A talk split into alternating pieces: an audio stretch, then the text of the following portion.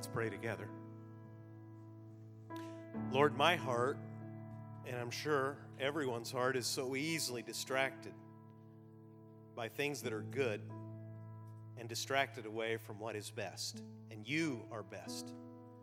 Your word is best and final and life giving. So give us a heart to hear it, and more than that, heart, courage, faith, love to put it into practice, to actually obey it. In Jesus' name I pray. Amen.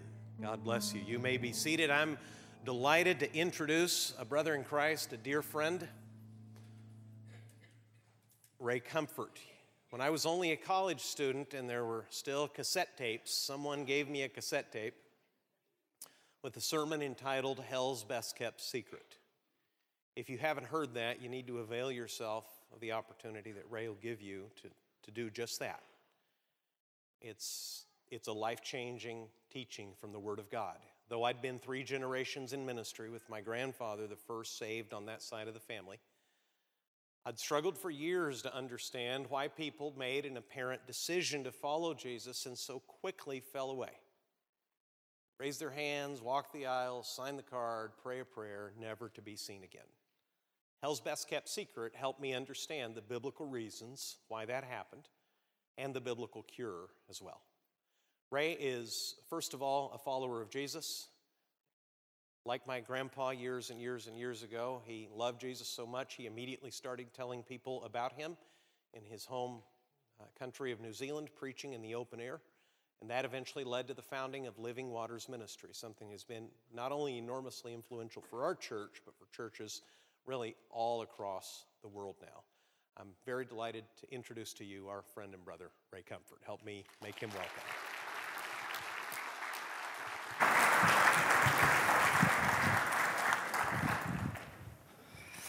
I'm delighted and relieved to be here.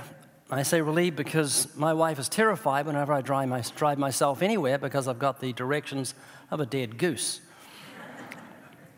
I uh, spoke in a church about three weeks ago on a Friday night, and then I had another one in San Diego on the next day. And as I went into the hotel after the service on the Friday night, I looked at the directions, and it had a letter with details of my check in for the hotel, and I thought of how so many people have their identity stolen, and I just ripped that into a thousand pieces and threw it in the trash, and then sat down to look at the directions for the next morning's service in San Diego. You know where they were? In the trash. they were in as one piece. So I spent the next 10 minutes playing jigsaw puzzles on the bed to find out where I was going to be the next day. So I'm delighted to be here, and, and thank God. Open your Bibles, if you would, Exodus 33, verse 18. A few weeks ago, I was invited to speak at a Christian school, and the subject was evangelism and missions. And I thought, well, that's appropriate for a new word I have called divine justice. Because it highlights the number one motivation for me wanting to reach out to the lost. And that is the existence of hell. If hell didn't exist, neither would our ministry. I would have moved from New Zealand years ago up to Australia where the water's warm and just spent my life surfing until I passed on to that great surf shop in the sky.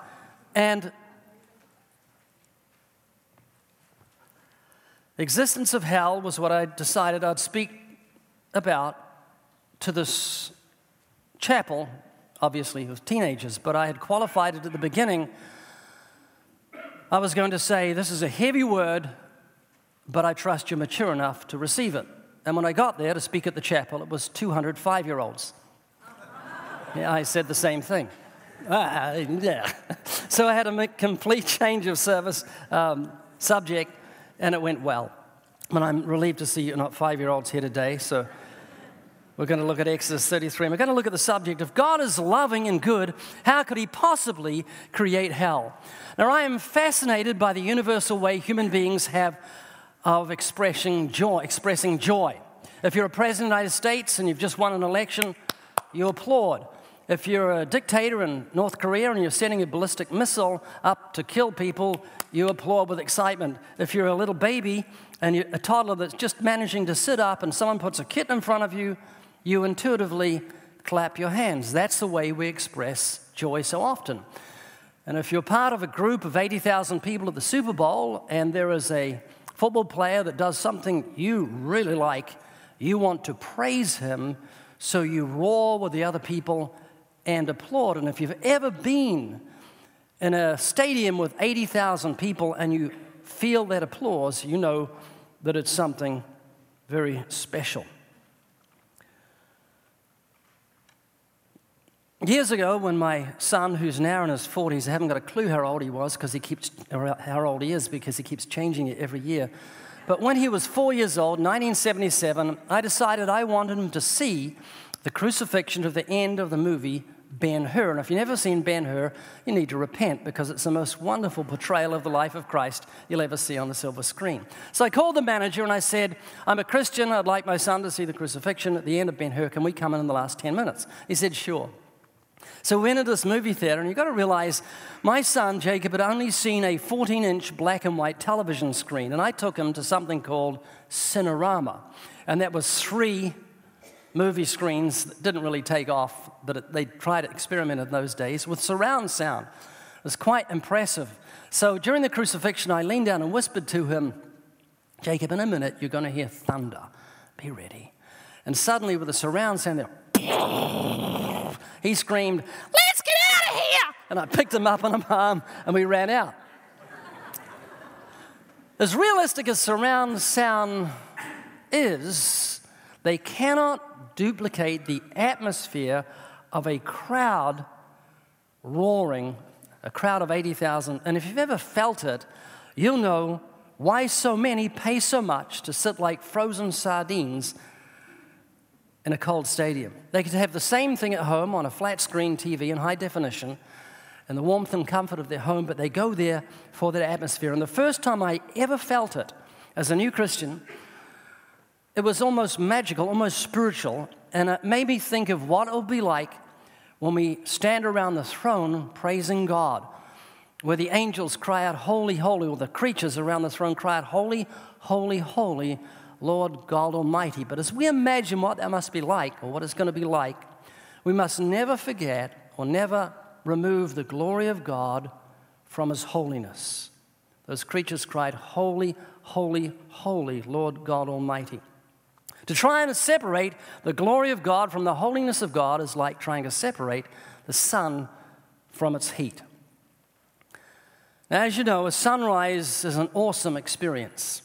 It's, there's such a serenity and a, a sense of peace, and it's a thing of beauty. But glorious though it may be, we must never forget that if you and I fell under the face of the sun, we would be consumed in a second. That little flame going up there, that's 60,000 miles. That's the, the sun at the surface is millions of degrees of heat. Moses once asked God to see his glory. He wanted a close up of the sunrise, and God says, You can't see me and live. This is because God's glory would have instantly consumed him. Now, it seems like a strange thing. Moses said, Just let me have a glimpse of your glory. God says, You can't see me and live. Think of it like this a judge has before him an unrepentant criminal who has raped three teenage girls and then slit their throats. And as the judge reads his crime to him before he passes sentence, the criminal smiles, an evil smile. What will be the attitude of the judge to that criminal? Let me bring empathy into it. Imagine if it was your sister or your daughter that had that happen. How should that judge feel? Should he be angry? Oh, yes, he should be wrath filled and bring down that gavel with his teeth gritted. In fact, his wrath will be in direct proportion to his goodness. If he's good, he'll be wrath filled. If he isn't wrath filled, he's not a good judge and shouldn't even be sitting on the bench. Exodus 33, verse 18. And Moses said, Please show me your glory. Then God said, I'll make my goodness pass before you, and I'll proclaim the name of the Lord before you. But he said, You cannot see my face, for no man shall see me and live. Moses asked to see the glory of God, and God says, Okay, You want to see my glory? I'll pass my goodness before you. Why did he pass his goodness before him? Because we cannot separate the glory of God, the wrath of God, the holiness of God from his goodness. In fact, his wrath will be in direct proportion to his goodness. And God is so morally perfect, like that judge was wrath filled to that criminal. If Moses stood before his goodness, the goodness of God would spill over on him and consume him in wrath. And the Lord said, Here is a place by me, and you shall stand on the rock. So it shall be while my glory passes by that I'll put you in the cleft of the rock and will cover you with my hand while I pass by. Then I will take away my hand and you shall see my back, but my face you shall not see. So God put Moses in the cleft of a rock. And there is the gospel. God has taken us and put us in Christ in the rock, rock of ages. Cleft for me, let me hide myself in thee. Jesus warned that no one would see God unless they were pure of heart. He said, Blessed are the pure in heart, for they shall see God. And that's what we have in Christ. His blood makes us pure so we can stand in His presence. The only reason you and I can look at a sunrise is because we're looking at it through the lowliness of the atmosphere. And the only reason we can look upon God and Christ is because God came low for us to see his attributes, to see his glory. And when we look upon his glory, the glory of the only begotten Son, and see the virtues of humility and love and kindness and gentleness and meekness, we must, we must never separate it from the fact that he's holy, that the Lamb is coming back as a lion. The Lord Jesus shall be revealed from heaven with his mighty angels in flaming fire, taking vengeance on those who know not God and obey not the gospel of the Lord Jesus Christ. When someone says to me, I don't believe in hell, I just say one thing to them Hitler. I say, You know who Adolf Hitler was? I say, Yeah. You know what he did? I wrote a book called Hitler, God, and the Bible, and so I researched for the book. I was in tears as I studied the Holocaust and saw what he did to the Jews and to homosexuals and blacks and gypsies.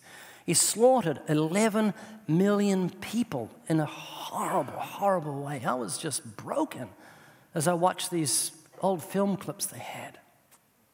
So I say, you know what he did? Mm-hmm. So you think he should have a mansion next to you in heaven? Where should Hitler go? And almost every person that minutes before said there's no hell, they say hell. Hell becomes convenient for certain evil people. But we know that God is good in the truest sense of the word, and that puts all of us in jeopardy because the scriptures say, There's none good, not one. If God is good, we say, How could He create hell? When we should be saying, If God is good, how could He not create hell? There must be ultimate justice if God is good. A.W. Tozer said, The vague and tenuous hope that God is too kind to punish the ungodly has become a deadly opiate for the consciences of millions. So here's our problem we have a world that trivializes sin. I have witnessed to literally thousands of people, many on camera, and what I do is I take them through the Ten Commandments because the Bible says, by the law is the knowledge of sin. If people want to understand they're sinners, they must be confronted in the conscience by the law of God, the moral law. Paul said, I had not known sin but by the law. So I take them through the Ten Commandments. I do what Jesus did, I do what Paul did. I say to people, Do you think you're a good person? They say, Yeah, I'm a really good person. Proverbs 20, verse 6 says, Most every man will proclaim his own goodness. Why? Because their standard of goodness is very low. So I show them God's goodness. I say, How many lies do you think you've told? They say, I've told a lot of lies in my life, but they're just little lies. Just small lies when I was a little kid. So, have you ever stolen something? It happens almost every time. Yeah, I've stolen just little things, nothing really big, just when I was a little kid.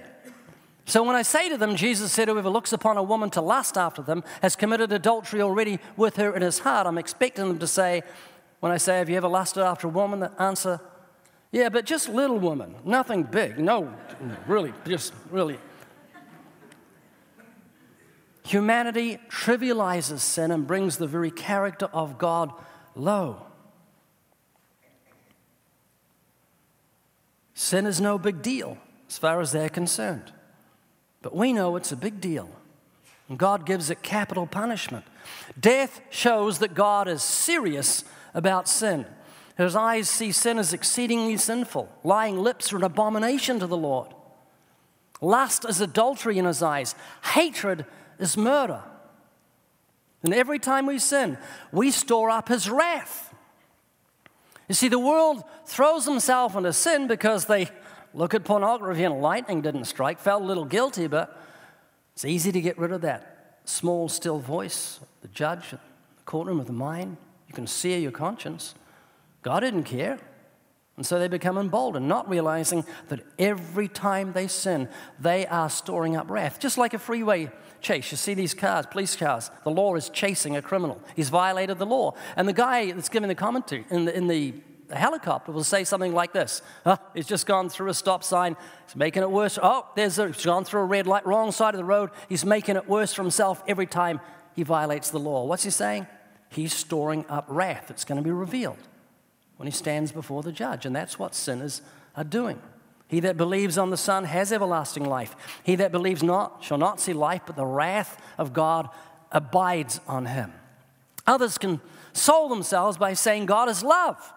How could a God of love, who was the essence of love, create a place called hell? It doesn't make sense until you realize that a judge must set aside his emotions when passing judgment. In fact, the U.S. judicial oath says this I do solemnly swear that I will administer justice without respect to persons, so help me God. In fact, a judge will instruct jurors to set aside their emotions and judge only by the evidence.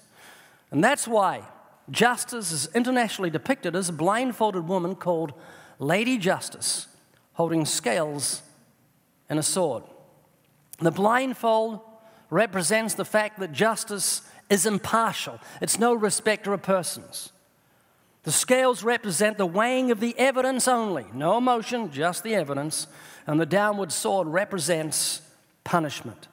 And the Bible warns God is no respecter of persons. He'll not be swayed by wealth, by power, or celebrity. And the day will come when He sets aside His love rich in mercy though he may be, and he will instead put on the fearful cap of wrath and pass terrifying judgment on all those that have violated his moral law. What a fearful thing. The Bible says it's a fearful thing to fall into the hands of the living God. Listen to how the Bible speaks of that day. This is rather strange. We're fearful. Listen to what the scriptures say in Psalm 96, verse 11. Let the heavens rejoice and let the earth be glad. Let the sea roar and all its fullness, and let the field be joyful and all that's in it. Then all the trees of the wood rejoice before the Lord, for he's coming. He's coming to judge the earth. He will judge the world with righteousness and, the people, and his peoples with truth. Here it's saying Judgment Day is going to be a wonderful day. The heavens will rejoice, the earth will be glad, the sea will roar, and the field will be joyful, and the trees of the wood will rejoice before the Lord. What does it mean? Think of it like this back in the 1800s, in the west of our country, a lawless cowboy town where women are raped daily, where banks are robbed, the sheriff's been shot, people are murdered. It's a lawless town. So the good people of the town gather together and they hire two sharpshooters, US Marshals, that are going to come to the town and give it its judgment day. Who's going to be fearful? Only the criminals. Who's going to rejoice? The good people of that town. And the thought of judgment day terrifies us. Why? Because of our guilt. We're sinful by nature. But what a wonderful day it will be when justice is done. In 1993, Northwest airline pilots were thrown in jail. And the judge threw them in jail because the three of them were drunk when they flew a plane with 60 people on board. And the judge says, You have betrayed these people. You have betrayed the public. And how much more should we have a sober attitude when we realize that God has entrusted us with the gospel? He's committed to us the word of reconciliation. We have been entrusted with a message of everlasting life for humanity. And we must approach it soberly and not change the nature of God because we're fearful of reaction. Folks, many of our modern popular preachers have become motivational speakers. They should have been plumbers or electricians. They're not sons of thunder in a pulpit preaching righteousness in the great congregation, speaking of sin, righteousness, and judgment. Many other preachers, like prosperity preachers, I don't care they preach prosperity. What worries me is not what they say, it's what they don't say. They don't preach Christ crucified for the sin of the world, the Savior to save us from wrath to come. They don't talk of judgment day, they don't mention hell. Jesus is just a means of gain. We should not only tremble at what we've been entrusted with and not change it because we're fearful of man, but we should tremble because we're fearful for mankind. Think of your friends and your family and your workmates and your neighbors upon whom the wrath of God abides. And we've been entrusted with a message of God's mercy, His forgiveness. For the last 12 years or so, I've been going to Huntington Beach Pier and getting on a box every Saturday, except when I travel, and preaching the gospel to passers by. I don't have a bullhorn and yell at people. I'm not into that. I give away money, and that gets people's attention. A preacher giving away money is like water running uphill. It's unnatural and it gets attention. And the way me and my preaching buddy do it is we have a handful of $1 bills and we just ask trivia. Paul in the book of Athens, sorry, in the book of Acts, when he was preaching in Athens, stood up and before he preached the gospel, he quoted Greek poets. Well, I don't know any Greek poets, so I ask trivia.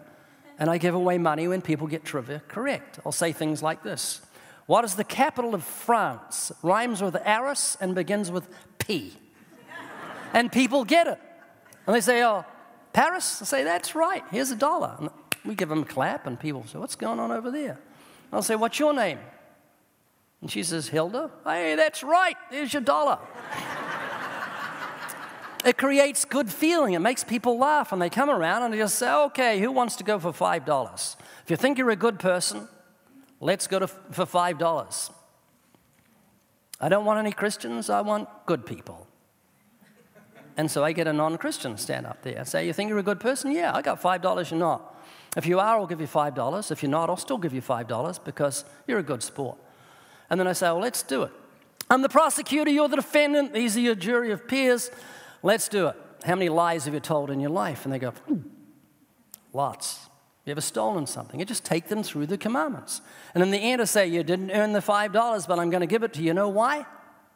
Because I like you. And that's how God gives everlasting life. Much of the world thinks they can earn eternal life by doing things, lying on beds of nails, sitting on hard pews, facing Mecca, fasting, praying, doing good works. You can't bribe the judge of the universe. Eternal life comes because God is rich in mercy, it comes as a free gift. And that's why I'm giving this to you, and please remember that. And we often give them literature. And it's a wonderful way of reaching people. But I've got to tell you, every Saturday I have a battle. Like last Saturday, yesterday, yeah, yesterday. It was going to rain. So I decided, oh, that's a good excuse, I'm not going. And it was a cold wind coming off the ocean. And so I decided I'd just sit back and watch TV, an old black and white movie I had set up, and it was just great. And then I had a phone call from friends who'd come from the other side of the country, and I had arranged to take them to Huntington Beach, and I'd forgotten about it. So I went, and we had a wonderful time. But I'm filled with excuses. Every time I go there, I know I'm going somewhere I don't want to go to say something I don't want to say to people who don't want to hear it. But I can't not go. Why? Hell exists. I can't sit and do nothing. I can't live a life of self indulgence when people are going to hell. Wherefore, knowing the terror of the Lord, we persuade man. Well, death shows that God is serious about sin. But the cross shows us that he's serious about his love for sinners. We don't have a negative message, we have the most positive message this world could ever hope to hear that Jesus Christ has abolished death and brought life and immortality to light through the gospel. We have something greater than the cure to cancer. If we've had a cure to cancer, people are still going to die. But we have the cure to death itself in Jesus Christ. God puts his life in us, and light, the life of God supersedes the power of death. We have a glorious message. Now, if you're fearful, like me, to reach out to the lost. I'm not saying stand on a soapbox, but I'm saying you could give someone a gospel tract. You could share the gospel with them. If you have trouble with fear, don't pray for less fear, pray for more love, because that's the problem.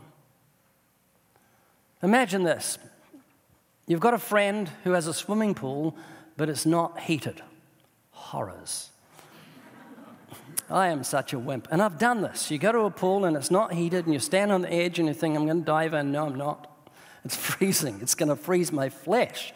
People in the pool, your friends are saying, Jump in, it's okay. What are you, a wimp? Just dive in. But there's still that fear. Same scenario, we'll just change it up a little. My four year old boy has fallen into that pool and he's drowning. Am I going to worry about how cold the water is? Am I going to be worried about my flesh? Do I need people to coax me in? No. I'll immediately dive in there because love could not stand on the edge. And the waters of personal evangelism are freezing. But if you love people, if you have the love of Christ within you, if you are soundly saved and God has written His law upon your heart and caused you to walk in His statutes, and the essence of God's law is to love your neighbor as yourself, you will not stand there in fear. Love will swallow your fears. You'll just dive in and say, God, I need your help. I don't know what to say. Please teach me what to say. The number one thing that has helped me in sharing the gospel, even with strangers, is one question. This has totally dissipated my fears. This is the question. If you don't remember anything else about today, remember this. Ask sinners or people, anyone, what do you think happens after someone dies? I can meet a complete stranger and within 30 seconds be witnessing to him because of that question. I say, hey, how you doing? Nice day? And they say, yeah, real nice. What's your name? Fred. Fred, I'm Ray. Fred, I got a question for you. What? What do you think happens after someone dies? I haven't mentioned Jesus, God, the Bible, heaven, hell, the cross, repentance, judgment day, the blood of Christ, all these things that make them and us feel just a little uncomfortable. I've asked him for his favorite subject, his opinion. What do you think happens after someone dies? And Fred will say, Boy, I don't know. Said, Do you think about it much? He says, All the time. His all the time dissipates my fears. He's not the Antichrist. He hasn't killed me. He's a human being who thinks like I think. He doesn't want to die, and he thinks about the fact death coming closer and closer each day. And so I say, Well, do you think heaven exists? He says, I don't know. I said, If it does exist, are you a good person? Are you going to make it there? And he says, I hope so. I said, Well, let's find out, Fred. How many lies have you told in your life? You ever stolen something? Just take them through the commandments, like Jesus did in Mark 10, verse 17. Rich young ruler runs to Jesus said, Good master, what shall I do to inherit eternal life? Jesus said, Why do you call me good? There's none good but God. Humanity has a wrong, erroneous understanding of what that word good means. Everyone thinks they're good because their standard of goodness is low. God's good is moral perfection in thought, word, and deed, and only God is good. There's none good but God. And then Jesus said, You know the commandments. And he gave him five horizontal commandments. Why did he do that? Because by the law is the knowledge of sin. Paul said, I had not known sin but by the law was the commandment that made sin exceedingly sinful for Paul. Paul says in Galatians 3:24, "Wherefore the law is our schoolmaster to bring us to Christ."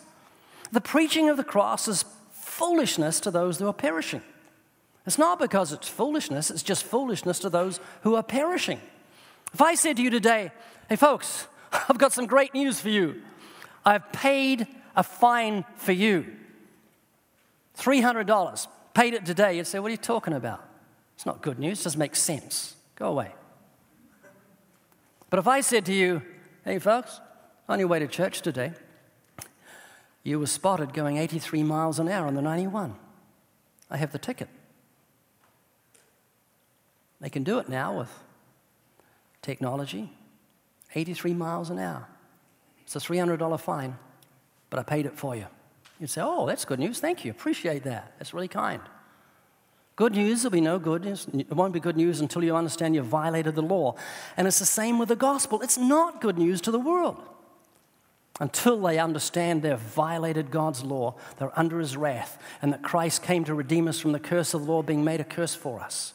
For God so loved the world that he gave his only begotten Son, that whoever believes or trusts in him should not perish, but have everlasting life.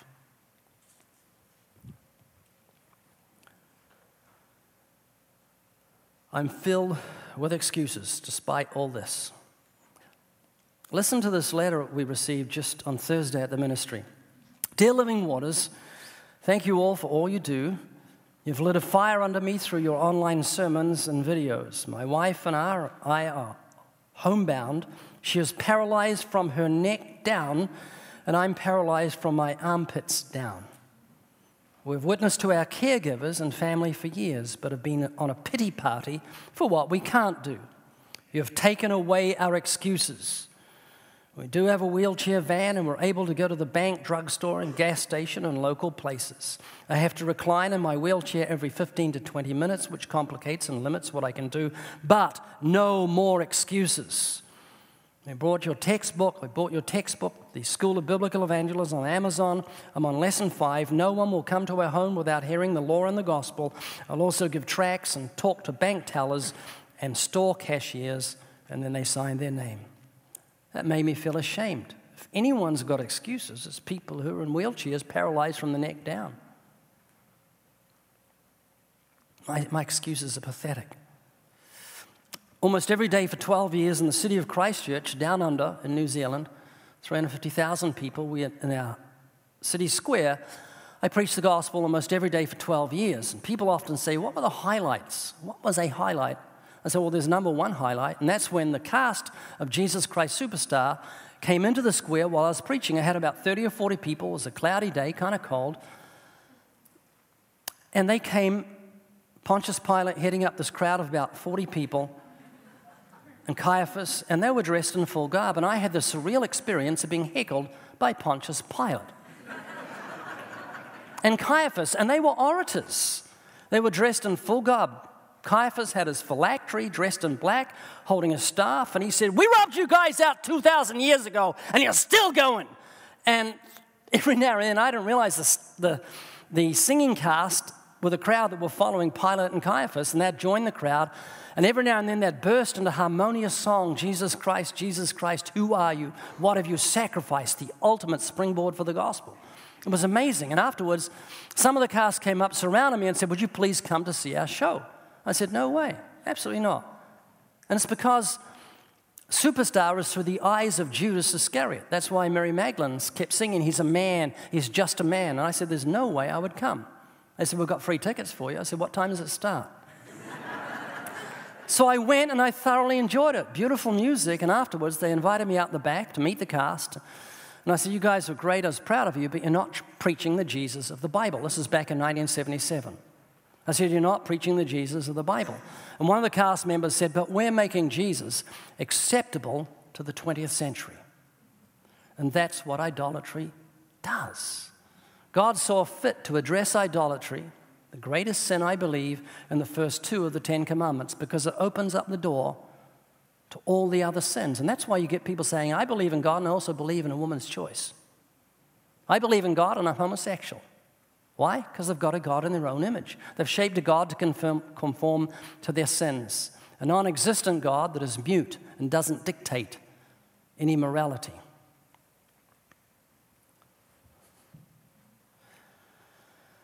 If you study the history of Israel, it's very predictable. What they did is they forsook God's law, just like America has done, created a God in their own image, whether it be a golden calf or a wooden God or whatever. And because there was no moral dictate, they gave themselves to sin, and that brought judgment. And that's exactly what's happened in our nation. We have a form of godliness. We have a, a God who is depicted as a divine butler or a celestial Santa Claus, a smiling God who has no concern for sin, righteousness, or judgment. So, what should we do? Well, we do have a problem. We have a nation filled with idolaters and blasphemers and adulterers and fornicators and homosexuals. I was just last week and the week before, after this recent school shooting, going to a local college. I go there most days and film people, witness to them on film. And the question I've been asking is why are we having school shootings?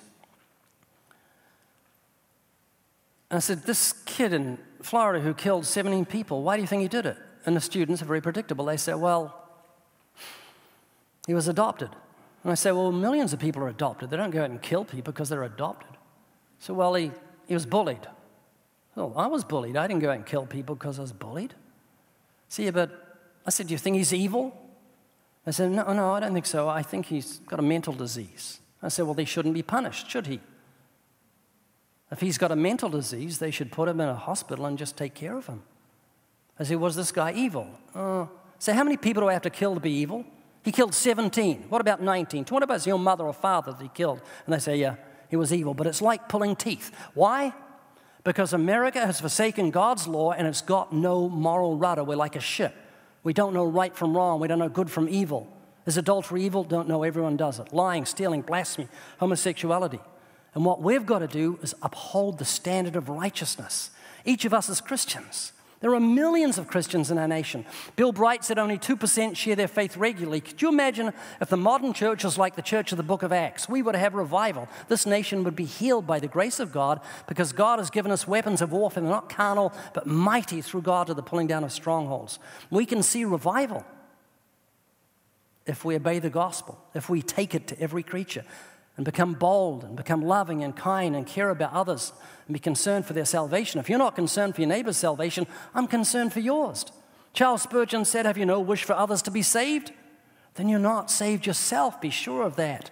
Love couldn't stand at the edge of a swimming pool, let a four year old drown. And love cannot sit on a pew and say, I don't care. I'm just worried about myself. I'm more concerned about myself than I am their eternal welfare. And that thought challenges me. It helps me deal with my fears. Someone told me the other day they went to a funeral, and as they sung Amazing Grace, he couldn't believe what he saw in front of him. The words were, Amazing Grace, how sweet the sound that saved a person like me. Wretch was too strong a word to use.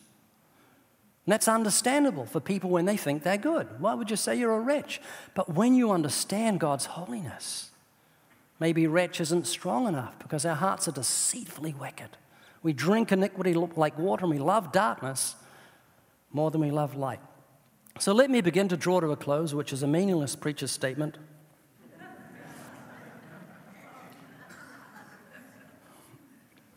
by sharing this thought with you. A man, a blind man, got on a bus. When this blind man got on a bus, a man who was in the bus stood up and gave him his seat. It was a great thing, right? For a man to stood up, stand up and give a blind man a seat? No, it wasn't. It's a very bad thing that he did, and he actually lost his job because he did that. You know why? He was the bus driver. Information can be incredibly powerful. It can transform our minds in a second. That was good information, that was bad. And God has given us information to transform a sinner's thinking in an instant and it's the moral law. Hosea 4 6, my people are destroyed through lack of knowledge. I'm sure you've heard that verse, but have you heard it in context? This is from the Amplified Bible, so I'm going to read it a little louder.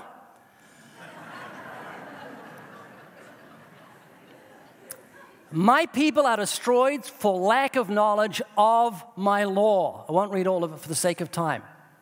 If people have no knowledge of God's law, they won't see sin as being exceedingly sinful. They'll continue to think they're good and they don't need a Savior. And Jesus said, Unless you repent, you'll perish. It's as simple as that. When David faced Goliath, he didn't just choose five smooth stones, he had five smooth stones and a sling. And it was a sling that gave that stone its thrust. If he had just thrown it, it would have bounced off Goliath's head. But that sling gave that stone its power. God has given us a sling of the law to give the gospel its power so that it penetrates the human mind.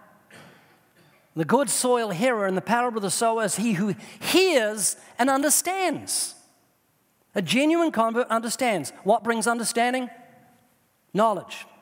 Paul says, by the law is the knowledge of sin.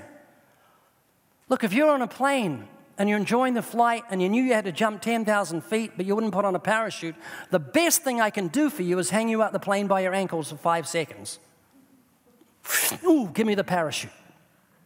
Fear is good. It's not always your enemy. Fear can be your friend. Fear will stop you going to the edge of a thousand foot cliff. Fear will make you put on a parachute. Fear will make you put on a seatbelt. Fear can be good. And through the fear of the Lord, men depart from evil. And so don't be afraid to see sinners tremble like Felix trembled. Paul reasoned of righteousness, temperance, and judgment with Felix, and Felix trembled. That's not bad, it's good. So if you can make a sinner tremble by saying, Boy, you're in big trouble on judgment day, aren't you? You just told me you're a lying thief, a blasphemer, and an adulterer at heart. What are you going to do? And he'll say, Well, what must I do to be saved? That was my testimony the night I was converted. The law went whoosh, like a spear into my heart when I realized that lust was adultery in God's eyes. And it prepared my heart for grace. It gave me understanding of my sinfulness so I could understand what Jesus did on the cross. Paul in Romans 2 says, You who preach that a man should not steal, do you steal? You say you shall not commit adultery, do you commit adultery? All we're doing is what Jesus did, is what Paul did. So as we close, I want to show you two clips. I was at a, producing a little video called Divine Justice, based on the word I'm sharing with you today, but visually. And I had a Jehovah's Witness young lady who kept talking about getting knowledge. Didn't know she was a Jehovah's Witness. She said, oh, I've got to find knowledge, I've got to do this. And when I finished witnessing to her, she said, This guy here who's been listening to us is a Jehovah's Witness. He is very knowledgeable. So I turned to him and I said, Can I interview you on camera? And he said, Sure. So when you watch this, Watch how a wrong understanding of God's character and nature makes him think that he can earn everlasting life. That's the basis for all the big religions Islam, Hinduism, etc. A wrong understanding of God's character and nature. They don't see God as being a divine judge who sees the thought life from a, uh, a standard of holiness. And so they think they can earn eternal life by their works, just like all the cults. So watch how he demeans the character of God, and that makes way for him to say, I can earn everlasting life. So uh, let's look at this. So you're Jehovah's Witness? Indeed, I am. So how do I get everlasting life? You live your life choosing good and learning what that is. So if I've got a knife in my back, three minutes to live, how can I enter the kingdom? I'm dying. I know I've sinned. I've committed adultery in my heart by lusting after woman. I've lied and stolen. I'm under God's wrath. How can I enter the kingdom? Two and a half minutes. Honestly, the kingdom of God, God is not so petty as to begrudge you those small, inconsequential things. This vast,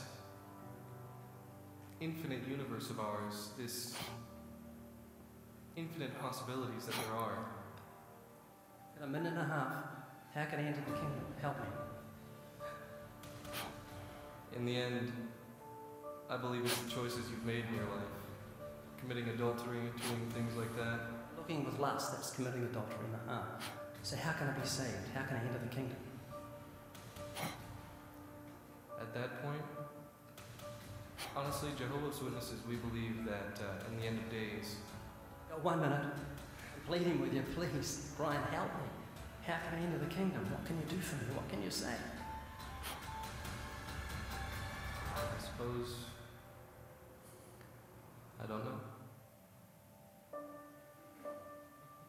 Think of the thief on the cross. Remember, he turned to Jesus and he said, Lord, remember me when you come into your kingdom. He was nailed to the cross. He couldn't go anywhere, he couldn't do anything.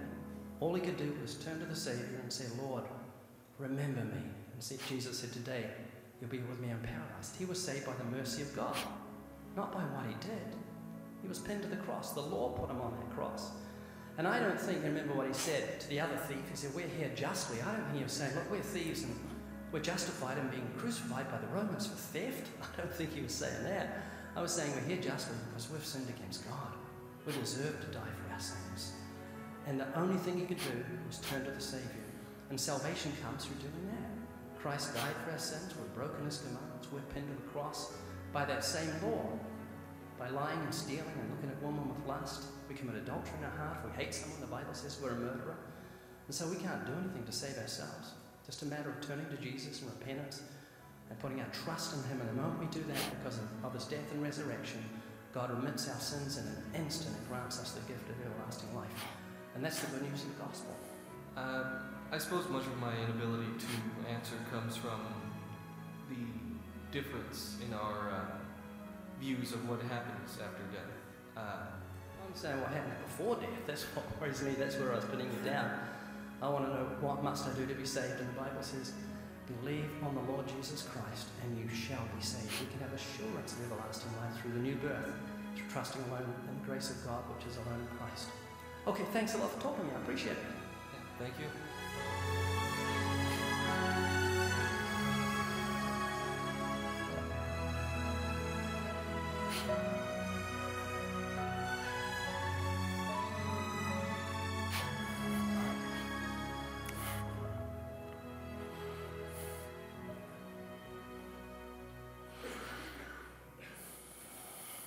Let's pray and then we'll show a short video and close. Father, we pray for anyone here today who has never tasted of the grace of God, that's never understood their own sinfulness. We pray you grant repentance the acknowledging of the truth, and that they'd see the cross in all its horror and yet in all its glory, and pass from death to life because of your goodness this day. In Jesus' name we pray. Amen. We have a short video just to share with you what's on the back table uh, by Mark Spence. Thank you for listening today. God bless you guys. Thank you.